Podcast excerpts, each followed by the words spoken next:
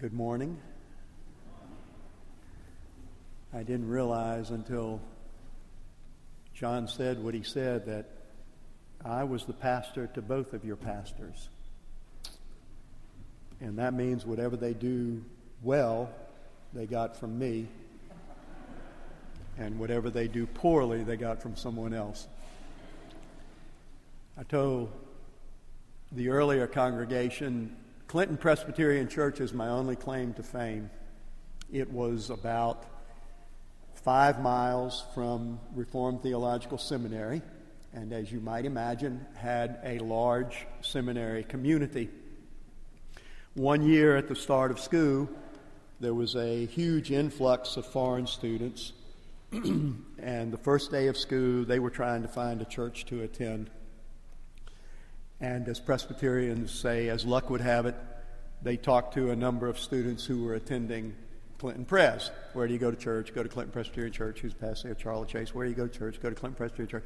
Who's the pastor? Charlie Chase. They got to about the seventh student, and they said, "Where do you go to church?" And, and the guy said, "I go to Clinton Presbyterian Church." He said, "Ah, Charlie Chase. He's very famous. Very famous." So that's that's my only claim to fame as I stand before you this morning. I want to ask you to open your Bibles to Mark chapter five.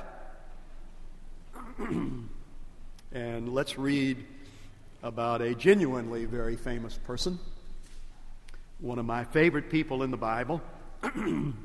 Mark 5 is a chapter I recommend to you when you feel overwhelmed, when you feel buried under an avalanche of adversity, when you face a challenge that seems to you to be a Goliath Mark 5 is a river full of stones that you may put in your sling to wage successful warfare.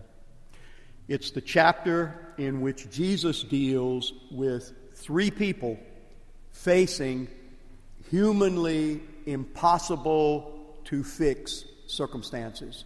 Legion, about whom we read he was inhabited by so many demons, no man could tame him. They chained him. He was a demented Houdini. He broke the chains until he met Jesus and was clothed and put in his right mind.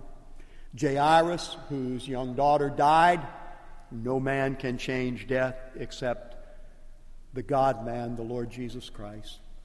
And then the woman at whom I wish us to look this morning and at a particular truth I believe she models for us. So, Mark 5, picking up right after Jairus requests that Jesus heal his daughter, and Jesus RSVPs by saying, I'm going to go home with you. Verse 24. And Jesus went with Jairus, and a great crowd followed him and thronged about him. And there was a woman who had a discharge of blood for 12 years and who had suffered much under many physicians, and had spent all that she had, and was no better, but rather grew worse. She had heard the reports about Jesus and came up behind him in the crowd and touched his garments. For she said, If I touch even his garments, I will be made well. And immediately the flow of blood dried up, and she felt in her body that she was healed of her disease. And Jesus, perceiving in himself that power had gone out from him, immediately turned about in the crowd and said, Who touched my garments? And his disciples said to him, You see the crowd pressing around you, and yet you say, Who touched me? And he looked around to see who had done it.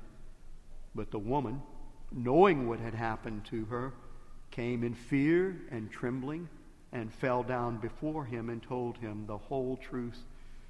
And he said to her, Daughter, your faith has made you well. Go in peace and be healed of your disease. Isn't that a beautiful passage? Let's pray. Oh, Father, blessed Lord Jesus, gracious Spirit, I don't want to waste your time and I don't want to waste the time of these dear saints who have gathered here to hear a word from the Lord. And so I come And I ask that in accord with your word saying that your word is not bound, that it would have free reign among us this morning, that our consciences would be dealt with as David's when Nathan, sent by you, came to speak to him, that our minds might be renewed so that we might be transformed and become more of the kind of people you want us to be. I cry to you, Father, grant that when we leave, we might be able to say, It was good for me to be in the house of the Lord today. In Jesus' name, amen. I have a dangerous job. I teach psychology. In the circles in which I move, that's the Presbyterian equivalent of snake handling. because, as you, I'm sure, already know, much of psychology, at least in its secular version, is poisonous. And one needs to be quite careful when handling psychological teachings. But changing the figure, you can find a rose every now and then on these thorny bushes. About 15 years ago, I found one, one of the most profound ideas I've ever run across outside of God's Word. It comes from a man named Martin Seligman. You don't need to know anything about him other than the fact that, like I at Clinton Presbyterian, he's very famous, very famous. Seligman argues that each of us has what he calls an explanatory style. And what he means by that is this we have a way of talking to ourselves about the bad things that happen to us, a way of explaining those bad things that is particularly personal and explanatory style. I'll never forget when I first read that. I felt like an astronomer who had just seen a new star. I felt like someone who had found the cure for some rare disease because that truth came with such power and life transforming influence into my life. I've been different ever since I read that. What Seligman's talking about there is the power of speech, particularly the power of how you talk to you and the power of how I talk to me. And that's an echo of a biblical reality, is it not? Scripture says death and life are in the power of the tongue. And that's true not only in what I say to and about you, but it's true in what I say to and about myself. I think that's why Paul says, Let no corrupt communication proceed out of your mouth but that which is good unto the use of edifying, that it may minister grace unto the hearers. He's not just saying to me, Charlie, be careful what you say to others. He is saying that, obviously. He's also saying, Charlie, be careful what you say to yourself. To go back to Martin Seligman, watch your explanatory style. That's what I want to talk to you about this morning. I want to talk to you about the fact that you talk to yourself. And I want to talk to you about how you talk to yourself. Because I'm convinced, I am convinced, after many, many, many, many years of ministry, I know I don't look old enough to have that many minis, but you got the point.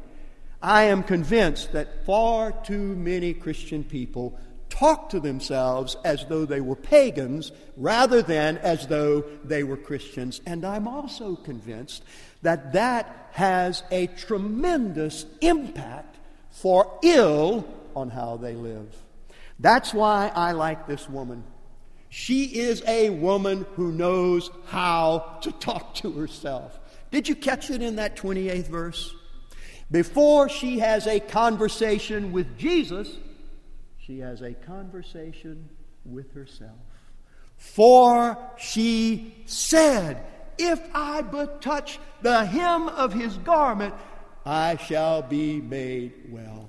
And I can see an ancient Jewish version of Martin Seligman applauding and saying, Way to go, girl. And even more importantly, I find the Son of God singling her out and honoring her by telling us that the way she talked to herself was a believing way of talking. Your faith has made you whole. She's a woman who talked herself into a blessing. And that's what I want us to talk about this morning. Three things. Blessed Lord Jesus, please don't let this be an unprofitable time. Three things. Here's the first thing. I believe we find in this passage something that we find throughout the scripture, and that's what I want to call the fact of self talk. The fact of self talk. You can call it the reality of self talk. You can give it any label, any tag that you want. The point that I'm trying to make is this she talks to herself, and that is not Halley Comets rare. It is as frequent as you know in the conversation of a professional athlete being interviewed. You, as I, talk to yourself over and over, again and again, from the time you get up in the morning until the time you go to bed at night. I did not know this statistic after the morning service. One of the brothers told me that the stats are we talk to ourselves 30,000 times a day. Now, I teach psychology. My first question is who sits around counting that kind of stuff? But I think it is an accurate statistic. You may be as quiet as a cell phone without a battery in the presence of strangers and even around your friends, the people to whom and with whom you are close, you may be as silent as a library. But there is someone to whom you speak every bit as much as a teenager speaks to her boyfriend day in and day out, and that's you. You talk to you. Sometimes you're fully aware of the fact that you're talking to you. Those words and conversations are as loud as a 17 year old boy's radio when he pulls up next to you, giving you an opportunity to grow in grace and in sanctification. And sometimes they are so quiet that you've got to put your ear up to the wall of the bedroom to hear exactly what you were saying. But my friend, like this woman, you are saying things to yourself. You're saying things to yourself day in and day out. You're saying things about the bad things that happen. You're saying things about the good things that happen. You came in here this morning with a huge amount of your 30,000 quota already used up. You talk to yourself all the time. What makes that so significant and so strategically important to recognize is this the way you speak to yourself controls the way you live. Now, will you hear that again? Your conduct is a puppet whose strings are in the hands of how you talk to yourself. You see that right here with this woman. Her action is a dog on the leash of what she says to herself. She touches the hem of Jesus' garment, but before she does that, she says, If I do but touch the hem of his garment, I shall be healed. The way you talk to yourself, the things that you say, whether you speak words of death or words of life, words that discourage or words that encourage. The things that you say to yourself are either a drowning swimmer grabbing you and pulling you down, or they are wind in the wings of your spirit, enabling you to soar. What we say to ourselves has an enormous impact on how we live. The only other thing that I want you to see here is this you control your self talk. Uh, it may be one of the few things you do control. It may be the only place where you have the right to put on a crown and hold a scepter and wear a robe, but the way you speak is a matter that follows your choice. You choose how you talk to yourself. You say, Charlie, where you get that? Well, I think what you have here is a perfect example of what Paul says in Philippians. Finally, brothers, whatever is true, whatever is honest, whatever is just, whatever is lovely, whatever is pure, if there be any praise or if there be any virtue, think on these things. And your thoughts are, simply your self talk. And you are told there you control them. The way you talk to yourself, my friend, it, it, it's the exact parallel of what Martin Luther said about temptation. Luther said, You can't keep birds from flying over your head, but you can keep from building nests in your hair. and it's the same with our thoughts. Thoughts may come, thoughts may attack, thoughts may draw their swords and charge, but they don't stay unless I show them hospitality. What that does in the way of encouragement is this it means you can change the way you think. That's what Paul says in Romans 12, isn't it? I urge you, therefore, brethren, by the mercies of God, to present your bodies a living sacrifice, holy and acceptable unto God, which is your reasonable service. Now listen. And be ye transformed by the renewing of your mind. You can change how you think, and when you change how you think, you can change how you speak, and when you change how you speak, you begin changing how you live. I found that years ago one of the most profound things I had ever run across. And it has been of enormous influence in my life. The simple recognition I talk to myself from the time I get up until the time I go to bed. And what I say to myself governs the way I live, and I choose what I say to myself. Boy, it's been a long time since I used the word choose in a Presbyterian church. That feels awfully good. Here's the second thing. Here's the second thing. I think by what is absent here, we have an opportunity to think about foolish self talk. What strikes me about this woman as I read this passage, at least here, I, I can't speak for other times, but at least here, she does not have the weeds of foolish self talk growing in her oral garden. What do you mean, Charlie? By foolish self talk. Well, I mean things like this strap on your seatbelts, we're going to fly through a little turbulence. I mean the foolish self talk of hopelessness. Do you remember when Jacob has his boys come back from Egypt and they go through the food that was brought back like the locusts go through when Pharaoh was there? And they run out and go back, come. And Jacob finally throws his hands up and says, All these things are against me. Now, that's the self talk of hopelessness.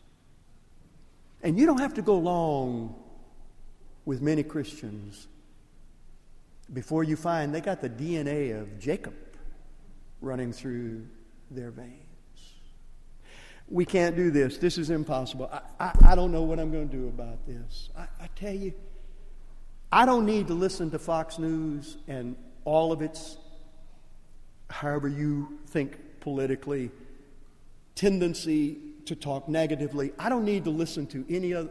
I just need to get around Christians because I hear the self talk of hopelessness again and again and again and again.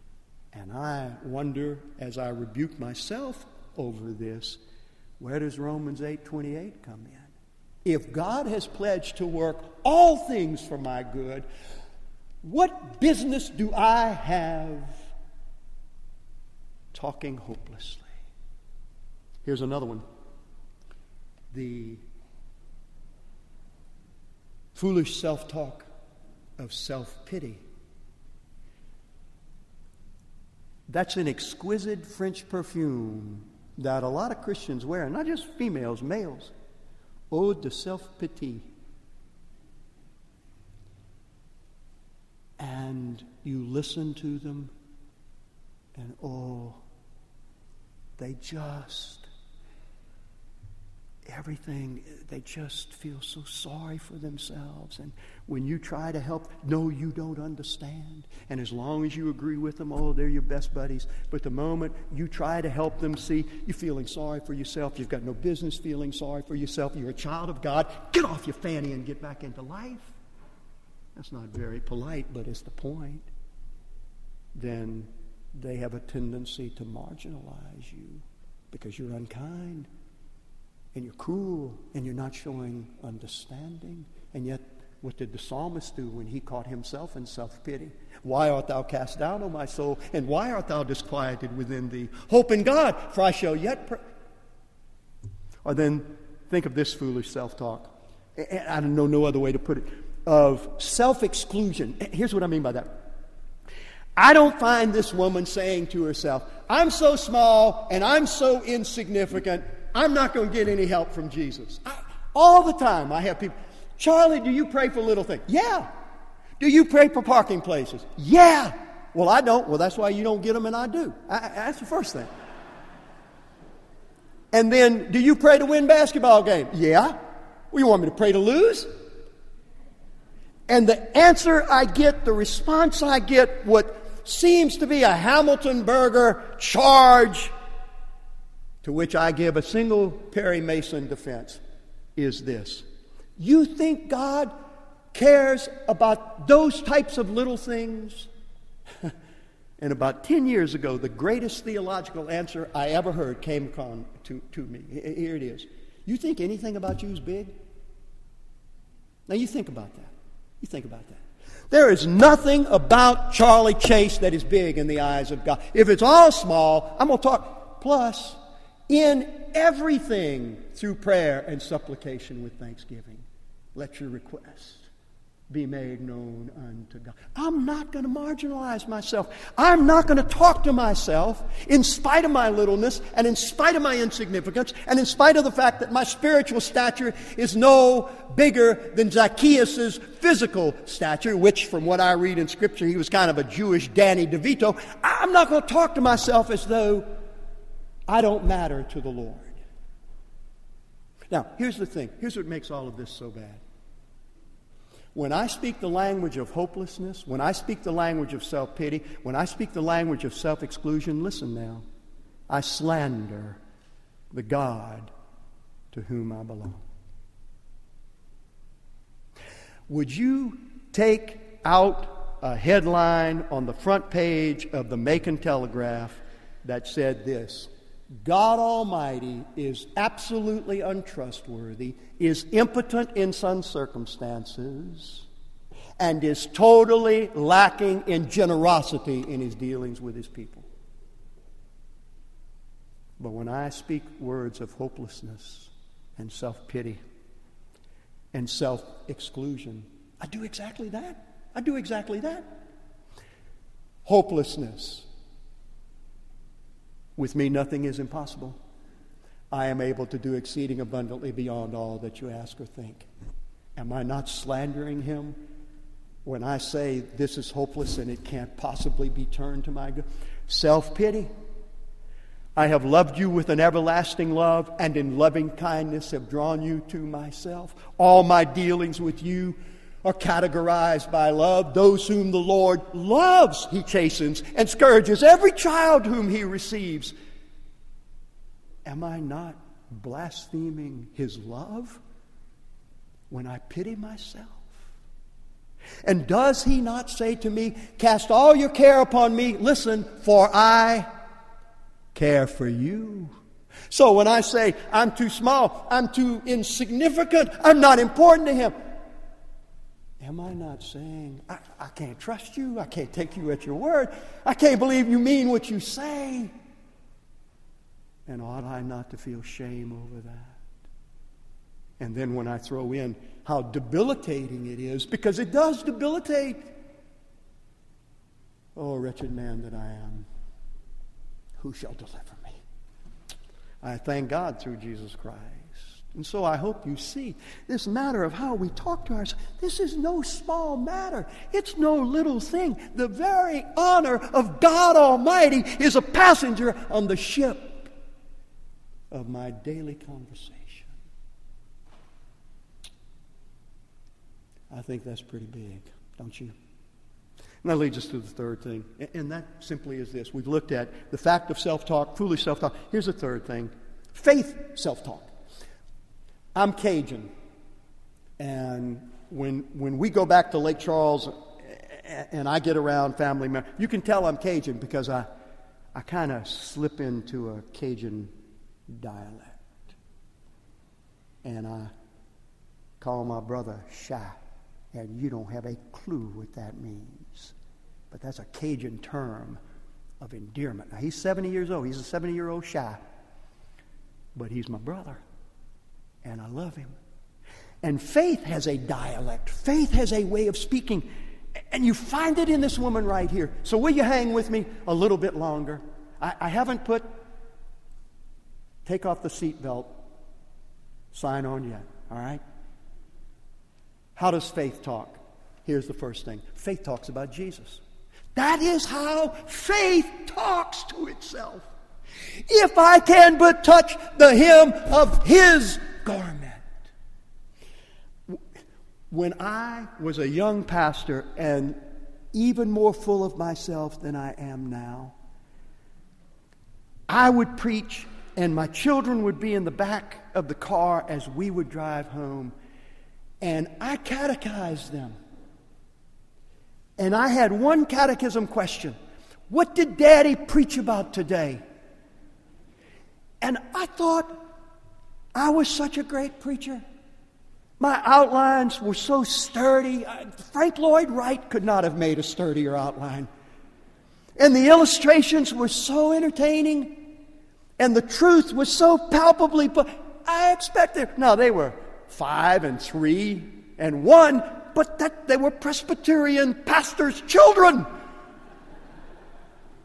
And I expected a great deal of them. What did Daddy preach about? Until about the fourth time I asked him. What did Daddy preach about today? Daddy, you preached about Jesus. and then from then on, that's the answer I got. And that is what we all ought to be preaching to ourselves from the time we get up until the time we go to bed. Jesus, Jesus, Jesus, sweetest name I know, fills my every longing, keeps me singing as I go. I have the habit of reading a sermon by Charles Haddon Spurgeon just about every day of my life. And one of the things that draws me to Spurgeon, like ants are drawn to the place in a picnic where a three year old has been eating, is he preaches Jesus Christ. Don't you love that? I wish I could take this up. If I do, I won't get paid today. So, so we would see Jesus.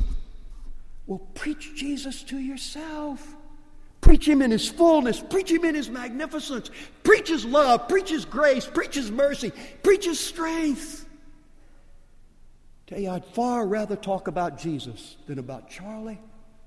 And I'd far rather talk about Jesus than the things going on in my life that I don't have control over. Because when I talk about Him, I'm reminded He has control.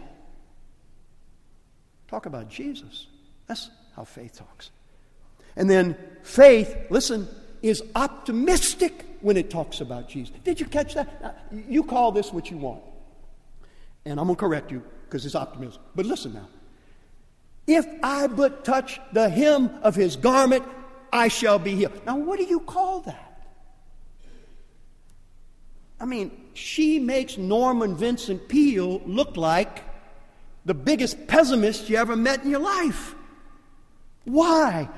Because, my brothers and sisters, Jesus Christ says, if you belong to me, I belong to you, and all of my spiritual wealth is yours. Isn't that what Paul says?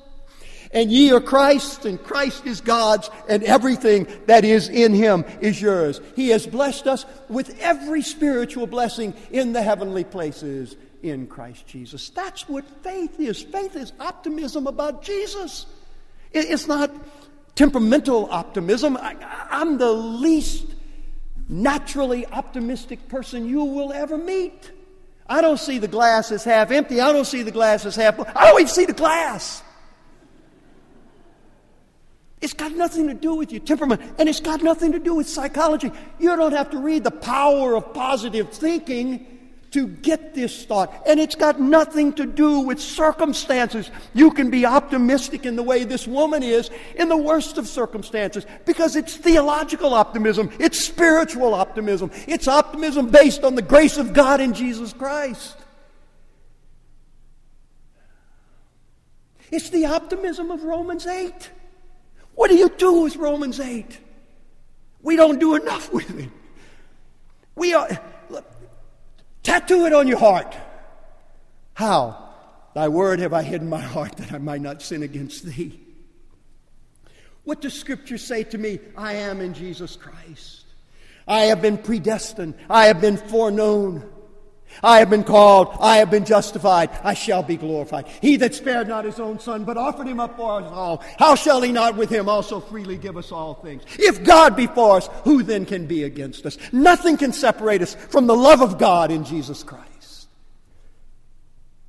That's the way to talk to yourself. That's the way to talk to yourself.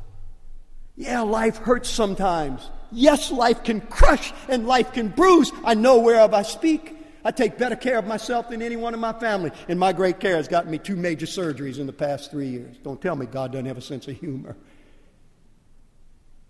But you face life believing what Scripture says is true about you as a follower of Jesus Christ. And that is simply this nothing comes in. Jesus has no border problem. There are no illegal aliens coming across into the lives of his sons and daughters unless he gives them a visa. And the only ones he gives a visa to come bearing rich gifts of good. Now that's how you talk to yourself. Jesus and optimism. So let me give you an example. This is what the fight of faith is. This woman's fighting. The fight of faith is this the fight of faith is the fight to stay optimistic about God. I'll give you just a couple of examples. Have you ever seen Chariots of Fire? Good. It's a story about two runners a, a, a Jewish Englishman named Harold Abrahams and a Scot Christian who, who, whose, whose name is Eric Liddell. And Liddell is a sprinter or a, a distance man. But Abrahams wants to see him run. And so he goes to France to watch Liddell run and the gun sounds, and, and Liddell takes off, and they, they're hardly down the track, and he is elbowed off track. You, you know that scene? If you don't know that scene, your, your cinematic education is woefully lacking. You need to go get that movie and see it. I rent it for $150 for three nights. I, you call me. You know the scene, you're familiar with it. He's knocked over and he falls on the side and he's, he comes up on one knee. His eyes are glazed. He's, he's dazed. And the camera pans away from him into the middle of the track where Sam Mussabini, the legendary Italian track coach is. And, and the sound comes down on everything else. And we are allowed to eavesdrop on Mussabini. And Mussabini is saying what? He's saying, Get up, lad, get up, get up, lad, get up, get up, lad, get up, get up, lad, get up. And I am willing to say, in the church of Jesus Christ, in the presence of brothers and sisters, it is when Christian people start living that way that the world's going to pay attention to us. When they see us getting up and getting up and getting up and getting up. Now, I look, I've quit preaching gone to metal, and I understand that. It's been four years since I was last here. This may be my last shot. I'm flying over. I'm dropping everything and flying out. Someone said of George Whitefield, Whitefield is so cheerful, he tempts me to become a Christian.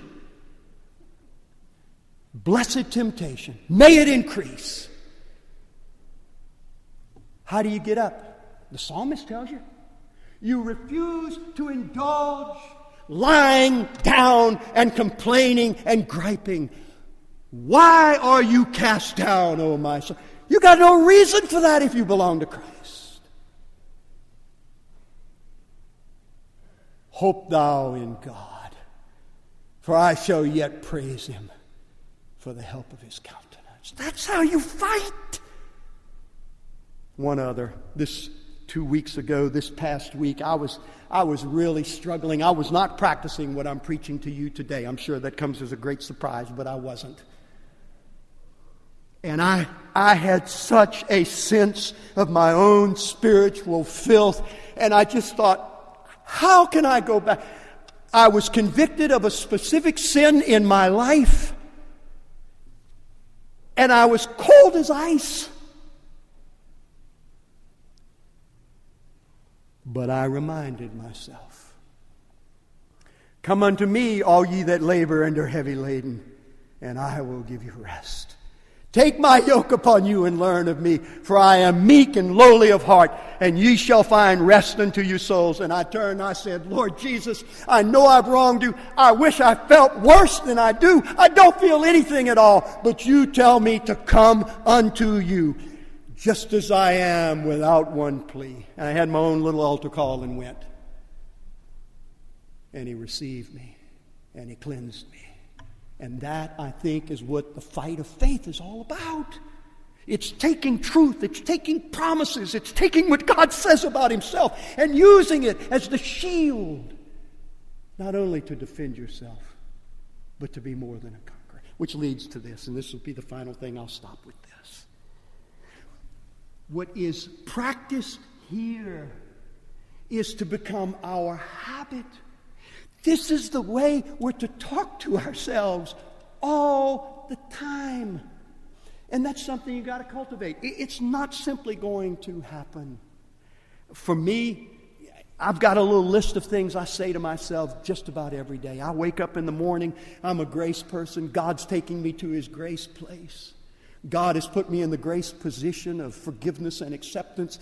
God has given me the grace privilege of making me his child. Nothing's coming into my life today that is not governed by grace providence. Whatever God allows to come, he has obligated himself to work for my good. Whatever grace providence appoints, grace provision will be there to assist me. Every challenge I face is an opportunity for me to make grace progress.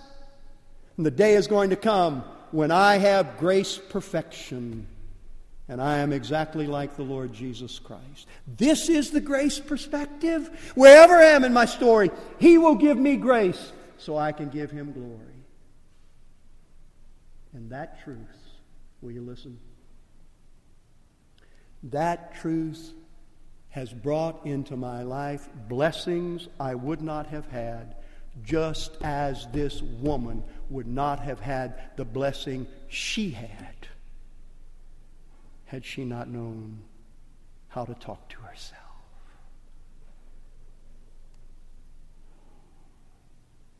There are blessings and blessings and blessings and blessings and blessings and blessings and blessings and blessings. And the problem is not that I've said that too much, I can't say it enough. That Jesus has available for his people when they know how to talk to themselves. Let's pray. Oh, Father, Father, help us. Oh, how I feel the sting of your rebuke, evil heart of unbelief. I pray, teach me to talk to myself. Teach my brothers and sisters not to tolerate ungodly self talk. Help us to learn how to speak to ourselves as men and women who belong to the true and the living God who has pledged to us I am for you. I am with you. I will never leave you. Teach us how to talk ourselves into blessings. In Jesus' name, amen.